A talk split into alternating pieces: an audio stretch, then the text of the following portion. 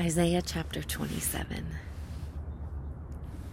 In that day, the Lord will punish Leviathan, the fleeing serpent, with his fierce and great and mighty sword. Even Leviathan, the twisted serpent, and he will kill the dragon who lives in the sea. In that day, a vineyard of wine Sing of it. I, the Lord, am its keeper. I water it every moment so that no one will damage it. I guard it night and day.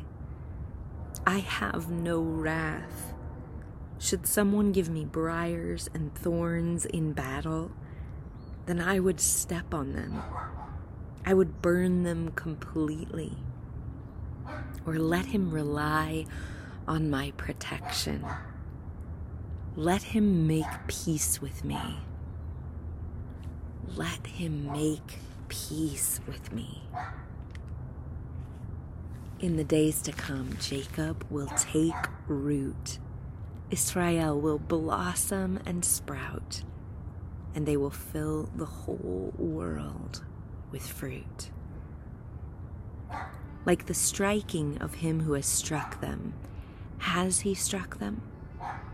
Or like the slaughter of his slain, have they been slain? You contended with them by banishing them, by driving them away. With his fierce wind, he has expelled them on the day of the east wind. Therefore, through this, Jacob's iniquity will be forgiven, and this will be the full price of the pardoning of his sin, when he makes all the altar stones like pulverized chalk stones, when Asherim and incense altars will not stand, for the fortified city is isolated, a homestead forlorn and forsaken like the desert. There the calf will graze and there it will lie down and feed on its branches. When its limbs are dry, they are broken off. Women come and make a fire with them, for they are not a people of discernment. Therefore, their Maker will not have compassion on them, and their Creator will not be gracious to them.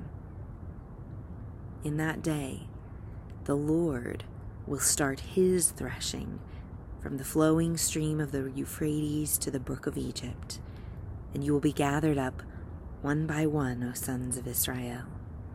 It will come about also in that day that a great trumpet will be blown, and those who were perishing in the land of Assyria and who were scattered in the land of Egypt will come and worship the Lord in the holy mountain at Jerusalem.